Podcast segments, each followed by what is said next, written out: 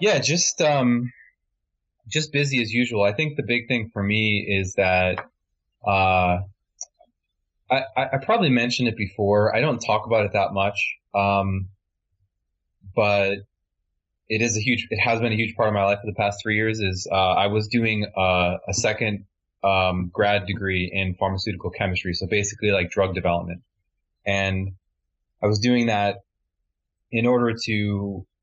It's a very interesting program because it's technically pharmaceutical drug development, but a lot of the coursework is actually natural medicinal products and uh, dietary supplements and mechanisms. So I was doing it to get better at formulating and to a deeper level understand uh, both how we make medicines out of drugs and also how I could make better formulas by having a more methodical approach to- toward finding new ingredients right. and also developing out, you know, fi- finding things that no one has found yet. Um, so anyway, uh, I'm in my last class, uh, right now. I oh, have wow. one assignment left until I graduate. Um, that's due Monday. So after, probably by the time this comes out, I will be done, which is just like, I, I think I'm the type of person who, um, I have to always have a challenge, like a next challenge on the horizon. And if not, I'm depressed or I feel like I'm not doing anything, uh, like I'm not achieving anything. Um, and when I lost lifting, which we talked about quite a bit last time, um, I, I think I needed something else to pull me forward or to push myself in a way that I, I wasn't able to do anymore physically. So I decided to do this program that at the time felt I was intimidated by it. Like mm. I, um, in nutrition, you don't have a lot of chemistry. Uh, so I applied to it, not even thinking I'd, I'd, get in. And then when I did, I was like, fuck, am I even going to be able to make it? And the first semester was tough.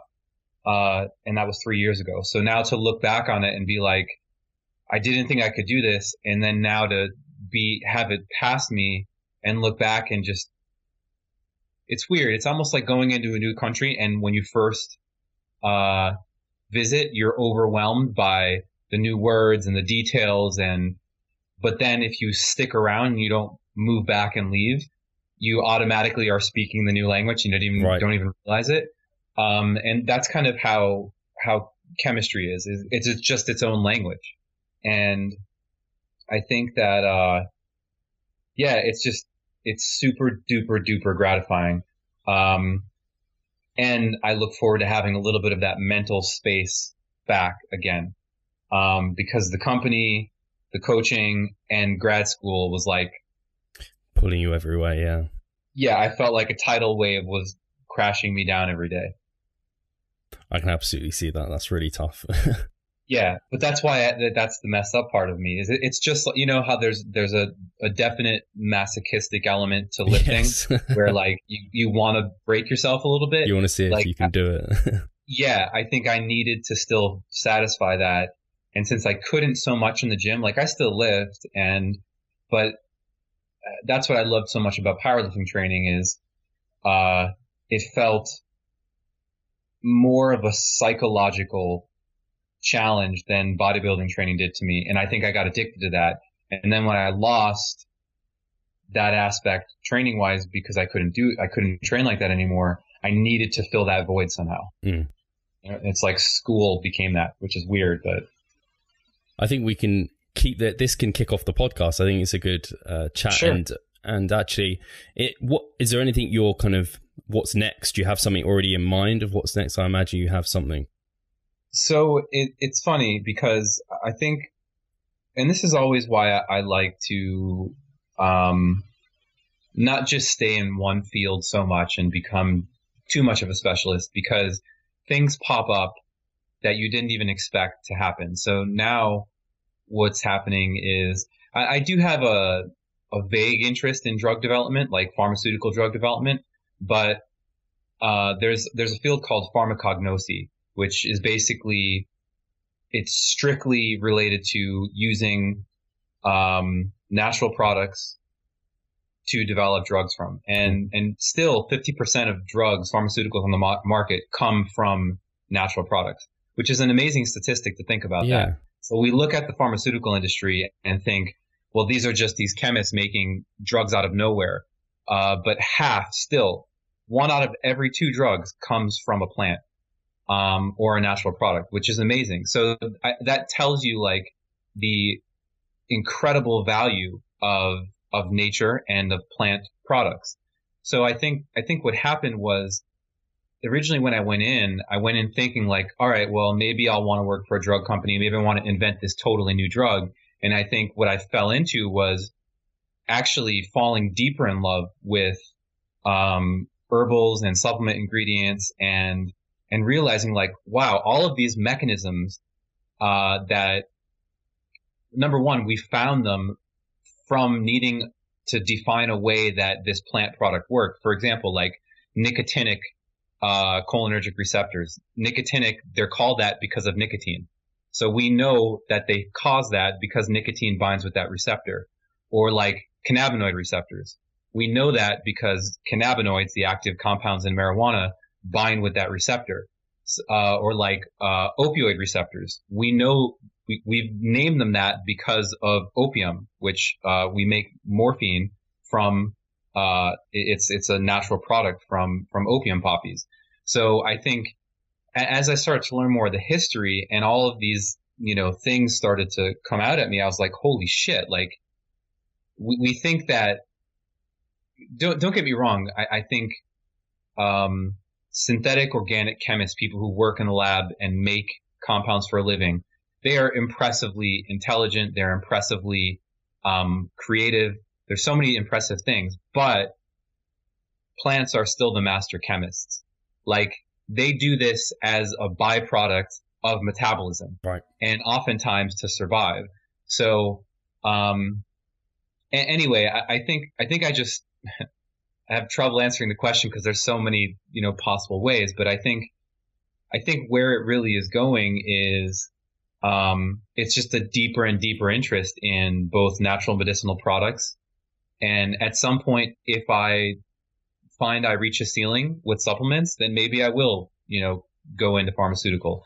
But I think I continue to be humbled, especially starting from nutrition mm. and realizing the impact of plant compounds and foods and having their nutritional uh, value and effects, and now getting this other end of it. I think it just makes me deeper in love with not wanting to go the over potent side right. that a lot of pharmaceuticals do. Cause, so think of it this way. Um, and this is the last thing I'll, I'll, say before, you know, we move on to the next question is, um, when obviously at, at this point, you know, marijuana is getting legalized many places. It's more accepted and, and adopted. What a, a, drug company does, for example, like Marinol is a drug that's just straight THC. It's isolated pure like 99 point whatever percent THC. Um, whereas marijuana is not just THC, it's a, it's a mixture of cannabinoids. So CBD and, and other, uh, cannabinoids. And we know that those have pharm- pharmacological activity too. So if you look at the plant only as what one thing can I isolate that is the strongest, I think that's kind of a short-sighted view. Um, but the only way it can become a drug and become patented and monopolized is by doing it that way. So I think we missed something in doing that. And, and I'm not so sure I want to go down that path because I'm interested in all of the colors in the spectrum, not right. just one. No, I think that's really interesting. And a, question that's like coming into my head that I really wanted to ask. And I, I, feel kind of strange that I don't know the answer to this myself. And I'm sure many of the listeners actually don't know. But what, what differentiates then like a drug to a supplement? Where, where do we draw the line? Where does that, is there like a distinction? Yeah. So, and that's a good question. That's actually been the focal point of my last, my last course.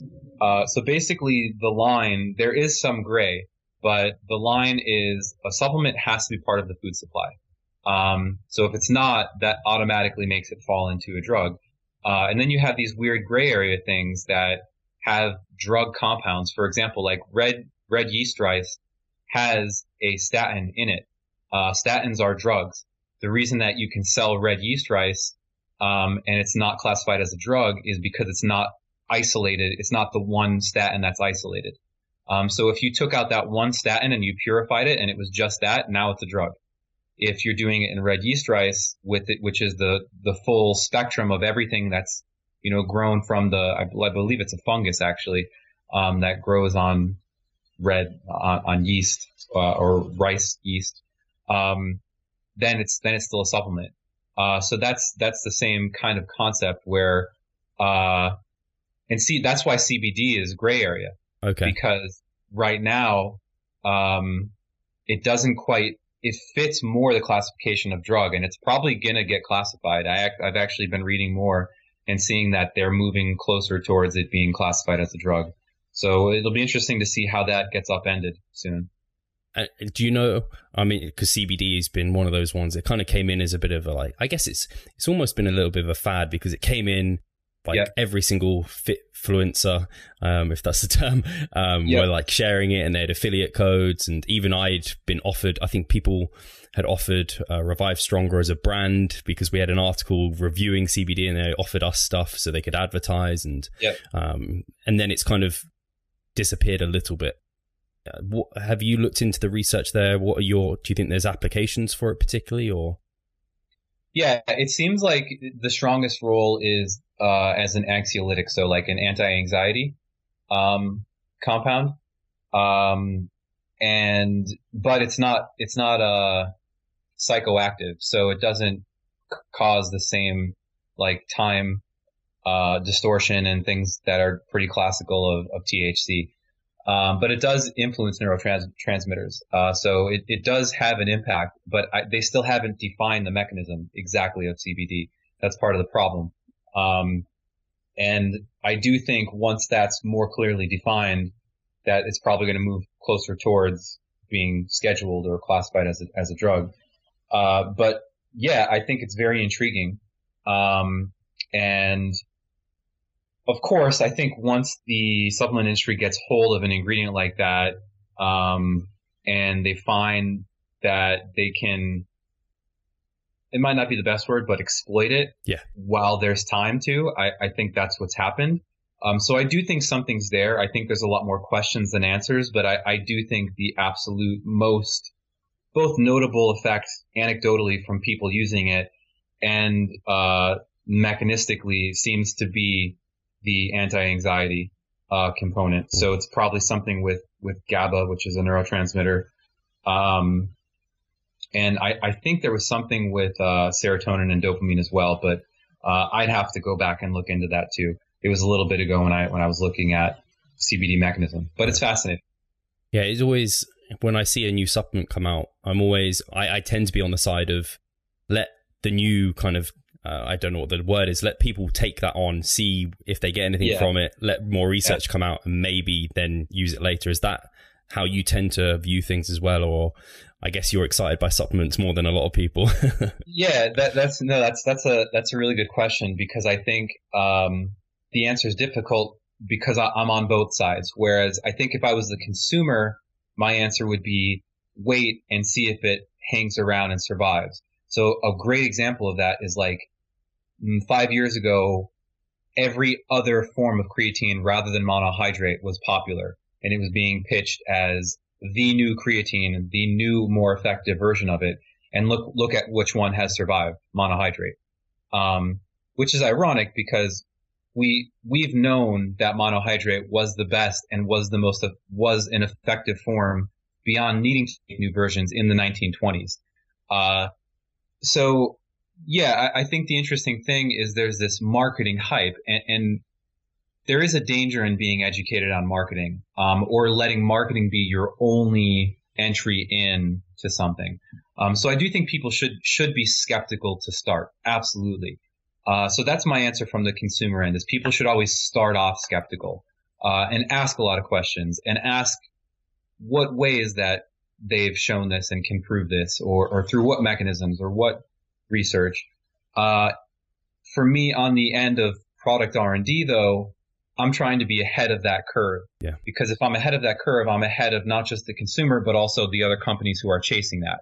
So the way I'm looking at ingredients and products is going to be different is I'm looking mechanism first, not user feedback first. So not like, what did you feel from this? What did everybody else say in the gym of this? I need to find the mechanism first, then try it, then create that anecdotal, uh, a reason to, to try it and then get the anecdote in myself and see, okay, does my subjective experience complement what the mechanism is? Can I feel what it says should be happening? And then I'll go and share it with a few, a small group of people and see if it's, um, that same feeling is universal. And then I know I'm onto something.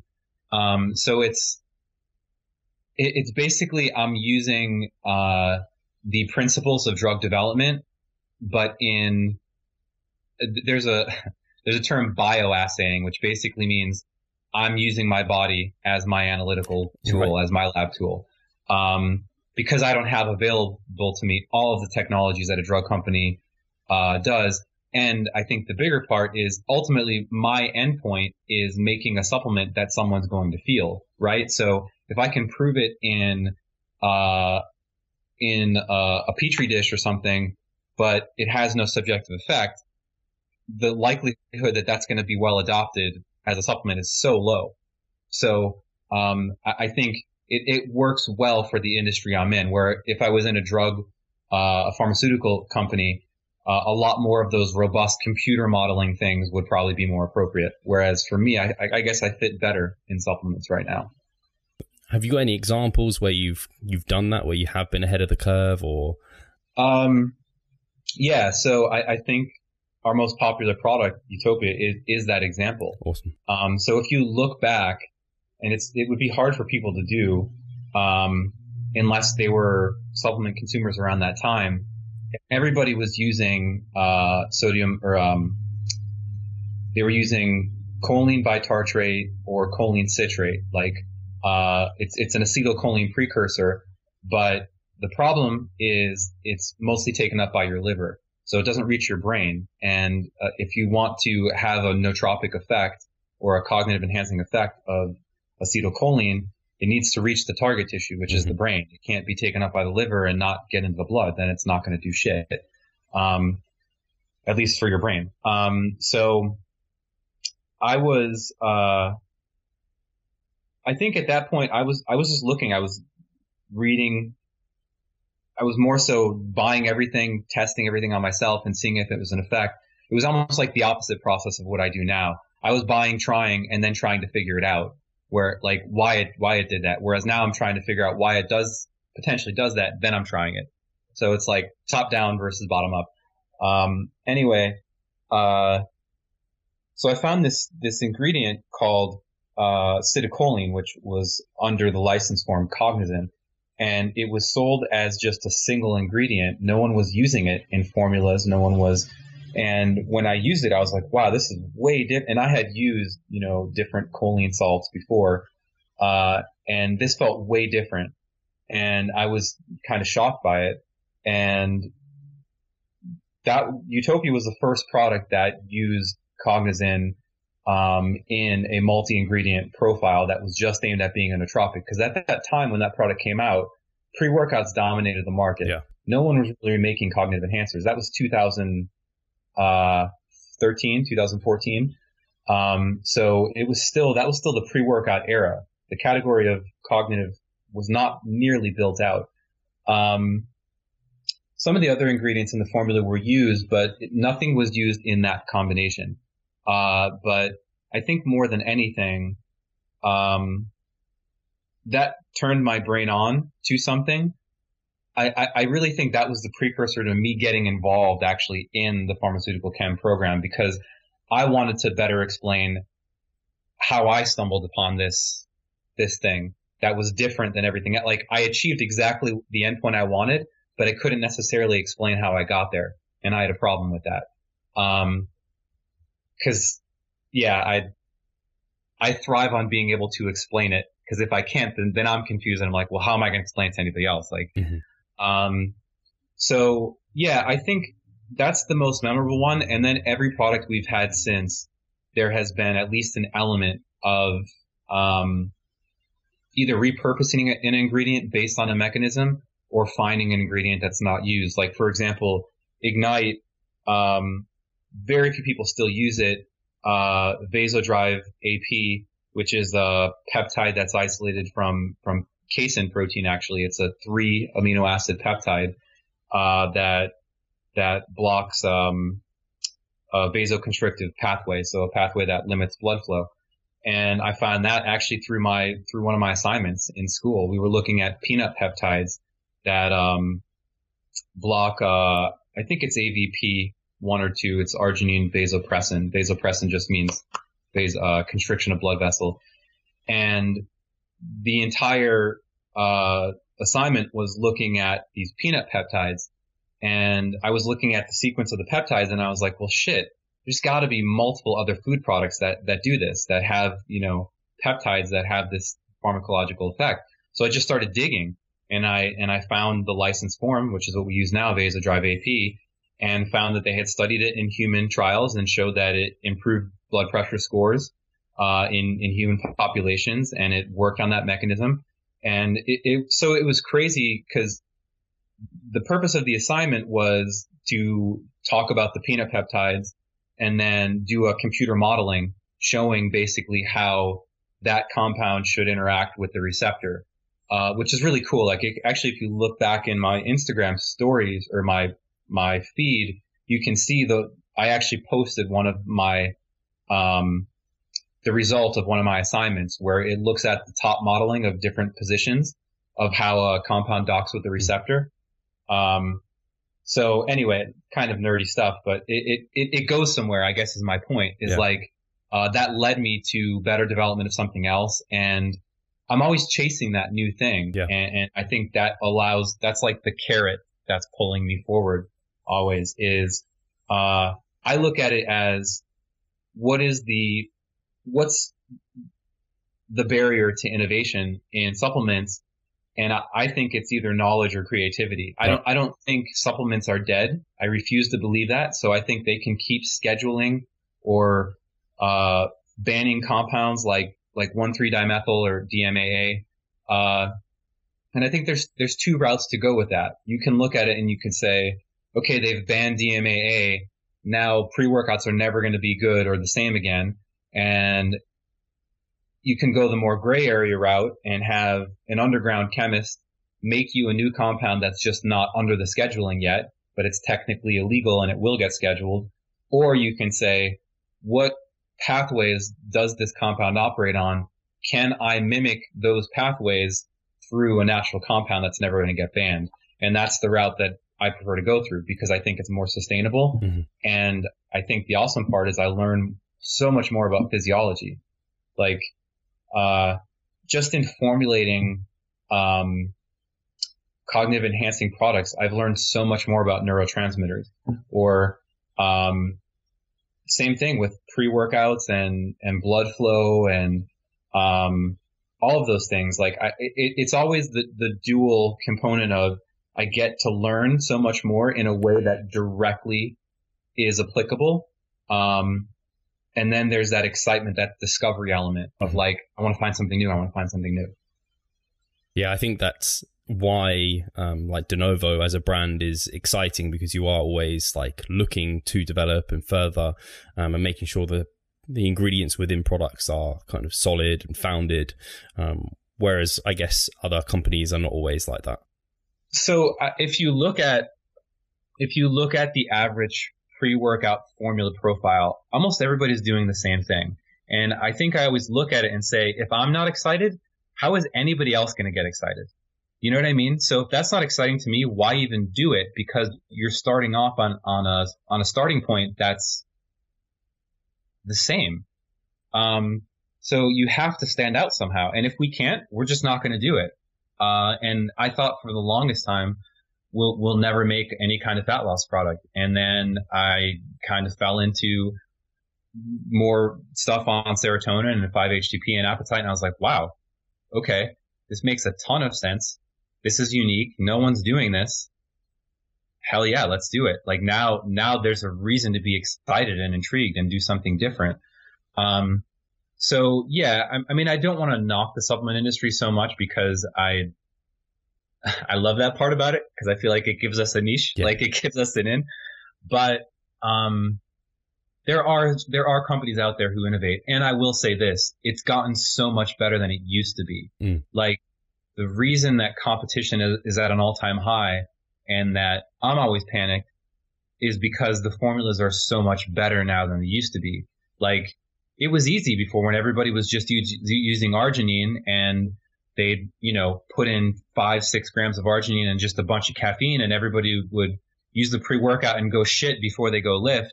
Like it was so easy to just make a product that works and doesn't make people have to go to the bathroom first. Um, now it's it's every component of product development. Like supplement companies that really are good are operating more like pharmaceutical companies where now stuff tastes really good. It tastes like candy. It tastes like a fruit drink. There's like all these different delivery methods. There's like sustained release versus rapid release. Uh, there's gummies and chewables and, and gum and, um, as far as like ingredient solubility now, like you don't have a bunch of stuff falling to the bottom. Like it's, I, I, that makes me excited to stay in because it's like now we're at a point where everybody who was just like blanket saying supplements don't work, they're a waste of time, they're bullshit, they have to reconsider that position because it's like, like there is this legitimacy that that's now, I feel like coming to the forefront that's been deserved for a while of companies who were doing it mm. that still exists. Um, like if you look at companies who have lasted 20, 30 years, 40 years, um, they have been pretty much doing legitimacy from the start. Yeah. Uh, so yeah, I don't. I, I it, it's if it wasn't still excited, I, I, I wouldn't keep doing it. And on the note of kind of supplements, like they don't do anything, they're useless. I think pre workouts are one of those that for the longest time everyone was taking a pre workout, super exciting, and then there's become a bit of a phase of just have a black coffee or whatever it might be. And I'd love to just hear your thoughts on just having a black coffee versus having uh, like a variety of different, like a blend of for a pre workout and what the difference yeah. is there and what benefits people are potentially missing out on, um, or if there is any. So, yeah, I think these questions are always very individual dependent. There's nothing wrong with having coffee. There's nothing wrong with having no pre workout. Do I, do I think it's like, your gains are going to be lost if you don't use a pre workout. I don't. Um, I think ways that you can either get stuff that coffee doesn't offer or that using nothing doesn't offer is number one is obviously stimulation and excitement to go train. Um, the undeniable effect of caffeine is that it, it makes you feel less fatigued and more energetic. So that's the obvious component that you will both get with coffee and with the pre-workout.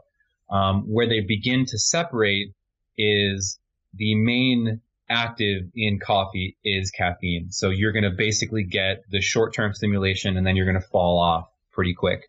Uh, when you get a, a well formulated pre workout where you have things that either extend the half life, so they reduce the metabolism of caffeine so it lasts longer, or there's other stimulants rather than just caffeine, you will get a, you can get a longer uh, duration of stimulation. You can get a more powerful one if you combine other stimulants that are more than just caffeine or things that work on pathways that complement caffeine. Um, then there's other things that uh, compounds that work on different neurotransmitters. Um, so, like we use yohimbine in Ignite because uh, it's a potent stimulant. It also works on a different pathway to caffeine, so it makes it a stronger stimulation, and it also um, it, it feels different. And same thing with, like I said before, about uh, acetylcholine. Um, so if you increase acetylcholine, you will feel something. If you increase dopamine, you will feel something very different than just giving caffeine and blocking um, uh, adenosine receptors, which is again different mechanisms. So um, when you look at ingredients and supplementation as mechanisms, not just fields, you can start to really separate out controlling different things.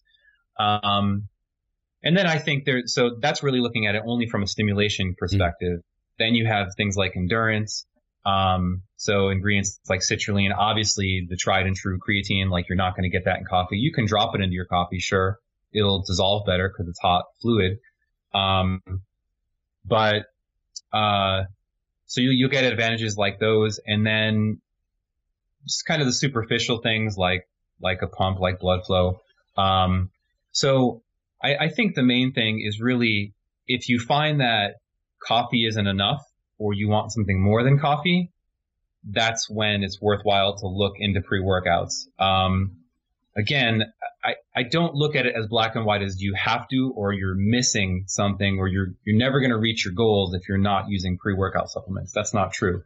Um, it just really comes down to uh, do you really love the thing you're doing and does it do what you want it to? Stick with it for sure. Um, if you're looking for something more or something to help you get through harder training things or feel a little different, then that's where I think supplements kind of come in more. Um, I think the major difference though with pre-workouts above any other category is that the effects are primarily short term. So your supplementation of a pre-workout, just like with coffee, it's going to benefit you more for that session rather than like something like a creatine, which you'll see the benefits after three, four weeks. Um, cause nothing's building up in your system. Mm-hmm. If it was, you'd die from cardiac arrest. uh, so yeah, um, I think that's the, that's, of course you can kind of really go down to the nitty gritty of every single ingredient, but I think stimulant based formulas will always be for short term, um, goals. Whereas uh, things like protein and things like creatine are definitely more long term mm-hmm. accrued goal things. Cool, yeah, and I think um, something I've often heard, at least, and I, I, guess this is something you alluded to a little bit, and I, I don't know if companies on like the large scale are thinking about it much, but it's like a lot of people talk about that crash after taking a pre workout. Yeah. And you kind of talked about that with coffee potentially because it's just the caffeine. You might get that crash. Uh, are, are, many companies really considering that? I know that's something you heavily consider kind of the dosing and the time response and the complete product. Um, I think,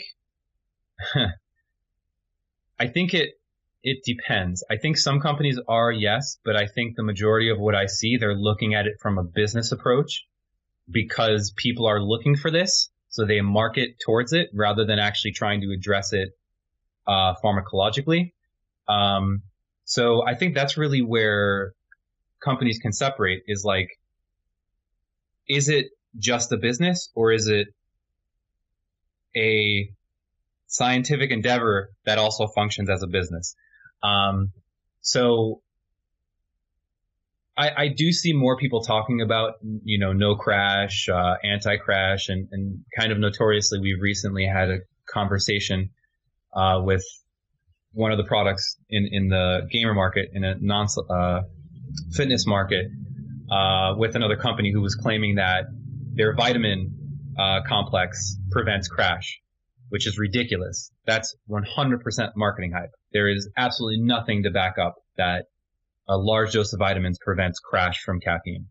So, um, I think that sort of addresses it is like, I think a lot of companies talk about doing it mm-hmm. because they want to make the claim and get the people to buy in. But how much are they really investing in doing it, uh, in backing up what they say? Mm-hmm. Um, and yeah, I mean, I think that that's a, that's a big that's a big part of it for us. For me too, is like I'm I'm making a product as a consumer. I'm yeah. making it so I don't have to go buy other products. You know what I mean? So if, if I feel like we can't back that up and I don't even want to use it, then why the fuck are we going to scale it up and make it on a large scale? Yeah. You know? I completely see that. Um, and are there any, when a consumer's looking at a pre workout, is there any kind of telltale signs of one that maybe is just like they're heavily just relying on marketing and they're not really thinking through the formula. And any like when you're looking at them as any you're just like this is just obviously kind of it's got an ingredient or maybe proprietary blends i don't know if they particularly exist anymore. Yeah so they still do. Um i think i think the first thing that uh any customer should always do is learn to educate themselves on on labels even just the basics of labels and you know what really sucks is there's not great educational resources out there for supplements. There's not there's no programs that just deal with dietary supplements. Um, I think so. Let's start with two great places that I still use all the time. Um, examine.com is excellent to read the label, see what ingredients are in there, look them up on Examine, see if they actually have data to back them up. Uh, another one is Consumer Lab. There is a paywall for that to get the encyclopedia articles, but it's totally worth it. They also uh, pick random supplements off shelves and test them to see if they their claims match out. Um, so that's a, an awesome website. Um, if people are more interested in mechanistic stuff, Drug Bank CA is drugbank.ca is great. It talks about all the different mechanisms of not just supplement ingredients, but um, uh, pharmaceutical compounds. Uh, so if they want to educate themselves better, even if they're taking, you know, pharmaceuticals, I think that's a great starting point. I use that a lot for my coursework um, and for my own research. Uh, chemicalize.org is another great one. That's they're progressively getting more nerdy as I talk about them. Um, There's a lot. So There's more than I thought. uh, Chemicalize is excellent because you can look at the properties of a drug. You can predict its solubility. You can um, see at what what range uh, it actually gets charged. Um, so that can use be used for prediction of things like solubility. Also, like if it will pass the blood-brain barrier and get into your brain. Um, yeah, answers a lot of really cool questions. So I, I, think those are great starting points from the most simple uh, all the way up to you know if someone really has an interest in you know chemistry and and drug you know pharmacology, drug development. Mm-hmm. Um, but I think in general, pertaining to a label, you should always look at the serving size, uh, and then look at the active in there. And these are very simple principles for every supplement out there across, all the way from fish oil to whey protein. Is, uh, for example, look at the serving size and then look at how many grams of protein are in there. The less percentage of the serving size that is protein, obviously you're getting more filler. You're not getting as much what you're paying for. When you look at um, something like fish oil, look at the total omega threes um, versus the fat and and the fish oil content. Like a lot of them are like 55, 60 percent. That's that's pretty low. If you're paying a lot for that, you're you're not getting what you pay for. You're getting marketing. Uh, so I think just looking at simple ways that companies are legally required to tell you to see if they're lying to you. Right. Um, so like they can tell you anything they want for the most part, they can't make drug function like treat or prevent or cure diseases. They can't make claims like that, but they can say like enhance brain function, enhance blood flow. Uh, those are marketing claims. What does the label, the supplement facts label say that actually, you know, falls in line with that? Um, look for other ingredients. Definitely look for proprietary blends. They're they're becoming less and less, but uh, I think that should automatically make you know red flags go up. Um, I think anytime there's really a laundry list of ingredients, the really the important thing for people to understand is the more ingredients you put in, the more chaos, the less predictability. So the the one thing that you can't deny about drug companies and pharmaceutical drugs is they're required to do a lot of cl- clinical trials, a lot of mechanistic studies to find out how this thing works when they're doing those, they're not combining it with four or five other things. So they're able to confidently say this does this. When you put in a, a strong stimulant in a pre-workout and then you put in 40 other things, even if they're underdosed, there's an element of unpredictability in that where you don't know if they're putting in a compound that detracts from that effect. You don't know if they're putting in something that enhances it. A lot of times you see people putting in like piperine just across the board in every supplement to enhance uh, absorption and bioavailability. That's not always a good thing. Mm. Like you don't necessarily want to increase absorption of a strong stimulant a thousand percent. So I think there's these weird blanket things that I tend to see in formulas that are like, man, that could be really dangerous. Right. Um, so yeah, read labels. Uh, don't so much buy into marketing. Look at the places that are legally required to tell you, uh, which is the supplement facts panel, the ingredients and the other ingredients. And then I think the last part that I see all the time because of course, big data is the thing. You can't run away from it. Um, probably because I talk about supplements so much and my phone records it and I, like all of my data out there is about supplements. I constantly get pitched uh, Instagram ads on pre-workouts and supplements. So I click on them and I look at the formula and it blows my mind how many websites do not even show you the supplement facts panel. Wow. Or like you have to click through like four or five pages to see what the formula is. Like that scares the shit out of me. Mm. It seriously blows my mind. Um, so I think people really, really, really need to demand to see more before they buy and not make it so much that this is my favorite, you know, uh, influencer who uses it. This is my favorite, like, like ask questions. It's, it's okay. And asking questions is your best way of finding out if someone is spewing you shit. Uh, cause then if you ask a good question, they can't run away from it. And, and that, that, that answers your question within the question is like, should I give this person my money? Yeah. No, I think that's fantastic. The kind of the list of things you went through there, it's like hopefully really making people think because a lot of the time, especially like pre workouts, they're just so heavily driven via marketing and hype and like flashy. Like people look at the container more so than they look at the actual yep. panel on the back. And it's kind of like that's a scary prospect for people to be wasting money, but also potentially harming even things could be not doing what they want. You know what's crazy? It's funny that you say that because uh, I, I love art and visuals, so I love the fact that we have to have a nice label, but yeah. at the same time, I hate the fact that it's like equally as important as the the formula and the profile. Yeah. Um, but you're totally right. Like packaging is a factor, and if you ignore it, you lose and you die. Um, so, uh, I, I think the, you know my naive initial place I started was like everybody's going to care about these things. Everybody wants to read the panels. If we just put out the good information and the, the right formula, it's all going to take care of itself. And unfortunately, it's not that simple. Um, but I think now the way I look at it is okay. So we have to be at least as good or close to as good on all those other things like the packaging and the marketing. But I want to make sure we're bringing them into something that is legit, that we, you know, are proud of, that we can stand behind, that we know works. Um, so it's interesting to operate in a field and in a in an area that's like that because I definitely can be an idealist and I want to just be like, no, no, no, that doesn't exist, that doesn't happen. But I think the challenge of business has taught me that ignoring it is a bad thing. I think this this is going to be this could potentially be a really interesting chat because I think it's something even like ourselves and I'm sure you've had to deal with outside of supplementation is that like science is kind of getting a bit sexier, but like evidence based yeah. practice, uh, it's not always like looked upon as particularly like I don't know. You don't see many evidence based practitioners having like hundreds of thousands. Like Bret Contreras is kind of like the reason right. he's got a million followers is because he puts pictures of people's ass up all the time. Yep. So yep there's kind of a we don't like to think that we need to do that, but maybe we need a little bit more of that kind of sex selling element in our kind of what we need to do to get that information across to people.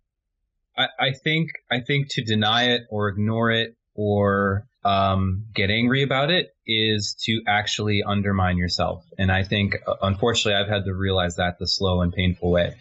Um, but I, I, think that's what uh, sort of grace is is having a balance of of both. You can't be too far on one end. Yeah. Um, again, like I said before, is if we were a company that was just hyperbole marketing, I wouldn't want to be part of it. Like that would ruin it for me.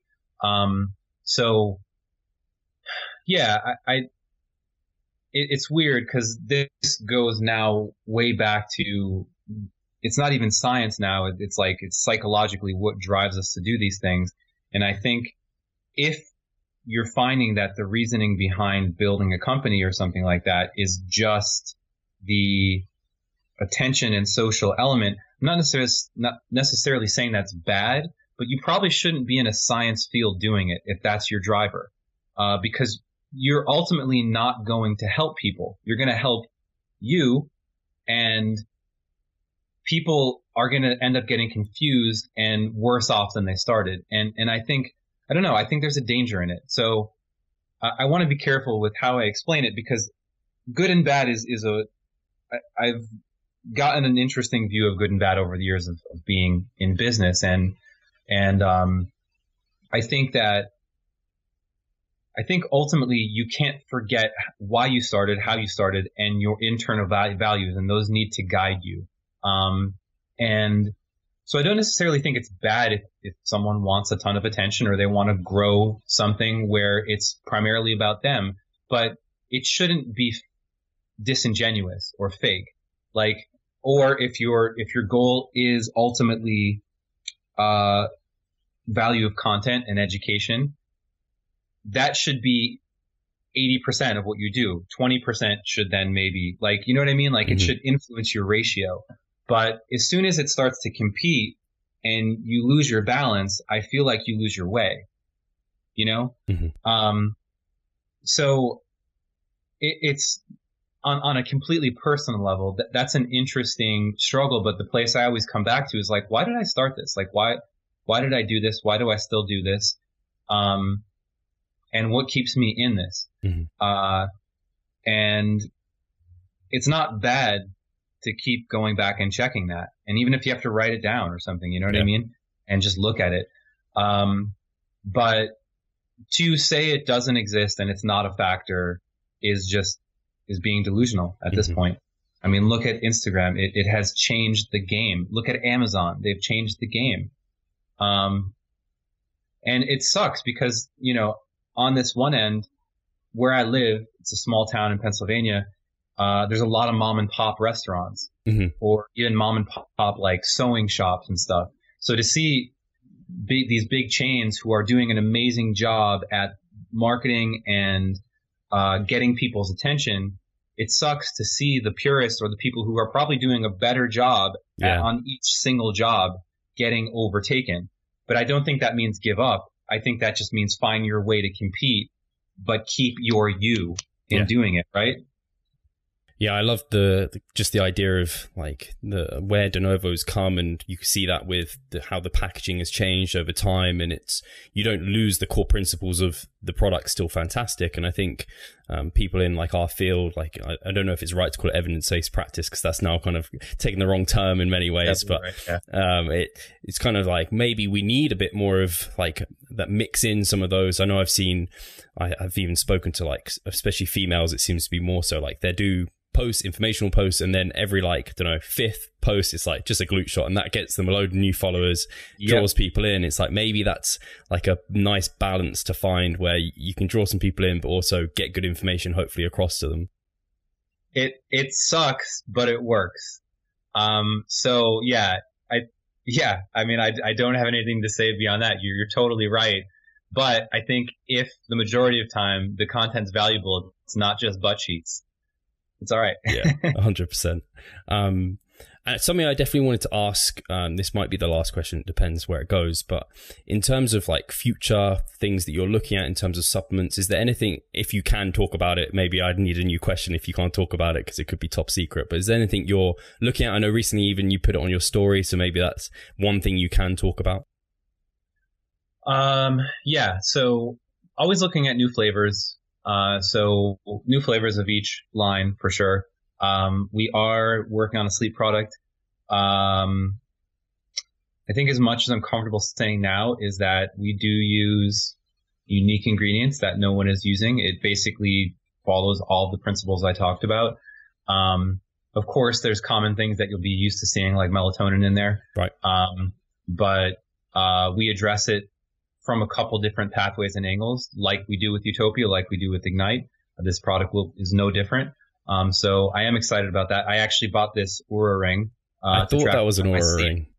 Yeah, so um, that's that's why I bought it to actually track my sleep. Interesting. And I'm probably gonna try to go actually get uh, a polysomnography as well um, for a couple nights with nothing, and then taking the the supplement. It's gonna be called Zen. I'm okay with giving the name name, name away. Um, and I have a couple other things that I, have actually recently immediately have come up that are more down the academic path, mm-hmm. uh, which may become products, may not. One of them is um, looking at a way to eliminate beta alanine um, itch. So being wow. able to dose it um, as high as you want without getting the itch, which eliminates that um, that limitation of underdosing beta alanine. Uh, that one's really interesting. I'm super excited about that. I'm actually talking uh, to a few people uh, right now um, to try to actually research it. Um, so I don't I don't know that that could be a while off if it ever becomes a product. Mm. If not, uh, it'd be cool to publish on it. Um, and then I'm um, just I'm doing some analytical testing on another ingredient that we want to use to actually extend duration of caffeine. To my knowledge, no one is using uh, this licensed form of the ingredient. I've seen one company. Uh, this is as comfortable as I feel about giving it away. MuscleTech has used the plant form of the ingredient. Um, but uh, so I'm actually doing some testing at a local college um, it's actually someone I went to high school with. Her name is Jill Conte.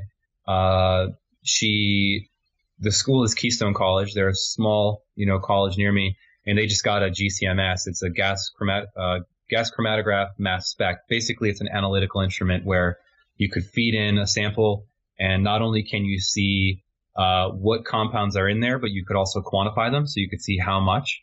Um, so it's like one of the best analytical tests um, and I'm trying to actually ensure that the standardization they're claiming uh, is actually there, uh, doing it ourselves independently. And if it is, then we'll probably be using that in the product too.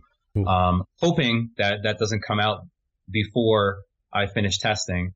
Uh, but again, these are things that I don't so much worry about because at least we have that extra layer of validation um, before it just goes out mm-hmm. arbitrarily to the market and people are like, marketing, marketing, marketing. Oh, does that actually work or not?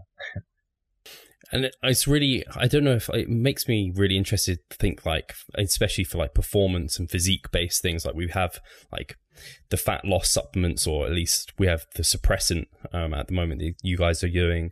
And we're pre-workouts now we have like sleep supplements. Is there any areas that you kind of are wishing there was a supplement that could help with that? I don't know if it's like recovery um, obviously sleep's part of that or um, i guess um, I think I think the way this whole journey started for me was actually with um, muscle growth, and I don't think since, of course, I mean I started off as a bodybuilder. Like that's that's an interesting endpoint for any bodybuilder, um, any fitness person really.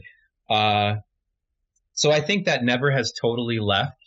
Um, I think driving changes in body comp are very interesting. I, I think doing it through just one compound, especially for fat loss, is extremely difficult in terms of burning fat. I think the way I can't imagine we will find a better way than what we currently do, which is reducing appetite because the the the issue you always collide with with reducing fat mass um, by giving a compound is making someone hyperthermic and actually melting them like like uh and killing them because of body temperature rising too much.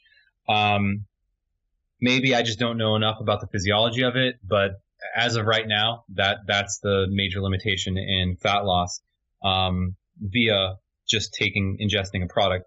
Um, I think for muscle mass, I'll never stop looking. I'm really interested, uh, especially with the advent of you know uh, of SARMs, of you know next generation aromatase inhibitors.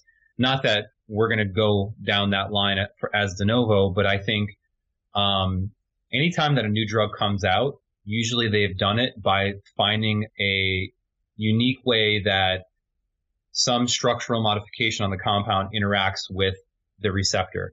That's why, like, they call them uh, first generation, like, for example, aromatase inhibitors. Mm. There's first generation aromatase inhibitors, there's second generation, there's third generation each generation, the endpoint and the goal is to improve potency and improve uh, what's called therapeutic index, which basically means uh, the the gap between when you see a large amount of therapeutic effects and the beginning of seeing toxic effects. So the larger that gap is, the better. Um, so they're always trying to aim for that in, in drug development. Um, so anyway, using stuff like that, data like that, or compound information like that to find either natural products that do something similar or maybe a combination of natural products that might do something similar. I just think, and this isn't being defeatist, I just think that will always be difficult because there's so much more money to make in a pharmaceutical company, finding it, patenting it, developing it, blowing it out than one dude uh, versus a team of a pharmaceutical industry who has billions and billions of dollars. Uh, but it's still very interesting to me. Um, so, yeah, I, I, think there's probably a degree of division between intellectual interest and actual practical product mm. endpoints. But I, I do think muscle mass will always be interesting to me, and probably like making binding new compounds together or um, making new things that could still be supplements is fascinating to me. Even just salts of ingredients, uh, like we did that before. We changed from um, from Cognizin to citicoline sodium, and we did that for solubility. Um, so finding ways to either make new salts or find new salts of ingredients to change simple things like how well something dissolves in fluid. Right. Uh, long-winded answer, but I think that's really everything where my head's at right now. Uh, just one that's come into my head in terms of like uh, muscle mass and things like this, and I know they're on the market at the moment, and um, I don't know if you've got much of an opinion on it, but like glucose disposal agents, um, that's one that is out there at the moment. Do you, how how are you looking at that? Um, so I I think they're they're interesting. I think uh, you there's always some type of inherent drawback in something like that. One of them being usually those are not selective glucose disposal agents, so uh, they will help muscle uptake, uh, but that means they'll also help fat uptake glucose because uh, things like GLUT4 aren't just on GLUT4 is like the primary glucose disposal agent in, in muscle, but it's also on fat cells on adipocytes too. So if you in, improve um, glucose sensitivity in tissues via glucose transporters, it's usually non-selective. Um, and I don't see any way that it ever could be selective to just muscle. And even then, if it is, um, there is a saturation point. It's just like saying, let's invent a new creatine. Once you're saturated in creatine, it doesn't matter what form you give. Um, you're saturated. Like you're not going to super duper duper saturate. Um, so I think you run into that physiological limitation. I think especially with glucose disposal, the other problem is you have a large chance of it dropping you hypoglycemic, and then you get rebound um, feeding. Um, and, and, I think one of the biggest things that I've realized, um, especially working on cognitive products and kind of insulin and glucose flux, is how those influence neurotransmission. Um, so things like eating a meal um, that's rich in carbohydrates that actually will tend to increase serotonin production mm-hmm. long term. Uh, that's why giving 5-HTP reduces selectively carbohydrate intake. Um, so I think it's it's kind of fascinating when we don't even realize it, but we're using food as medication sometimes. Yeah, you know what I mean. Uh, and and you'll see that some people are overeaters when they're sad or depressed. Some people starve themselves, and I think that's a reflection of neurophysiology um, happening. Uh, so anyway, um, it's never, unfortunately, it's never a simple answer. There's so many things that affect one another. And I think glucose disposal agents are really interesting, but I think they're probably more interesting in our untested counterpoints, yeah. counterparts than they are in tested uh, lifters. Fantastic. Yeah, I think that's the, the last question I'll throw at you for now, Ben. And uh, I want to say a massive thank you for you coming on. And I want to make sure people can find you, reach out to you. Um, where should they head? Uh, de novo Instagram, um, my Instagram, just Ben Esgro. If people want to ask questions there, it's probably the best place. Uh, that's pretty much the only social platform I'm on. Um, and yeah, I'd, I'd, say either of those are probably the best spots because you can ultimately get in touch with me via other methods there. Um, but yeah, I'm always happy to do my best to help if I can. Fantastic. Thank you so much, Ben, and thank you guys for listening. Thank you.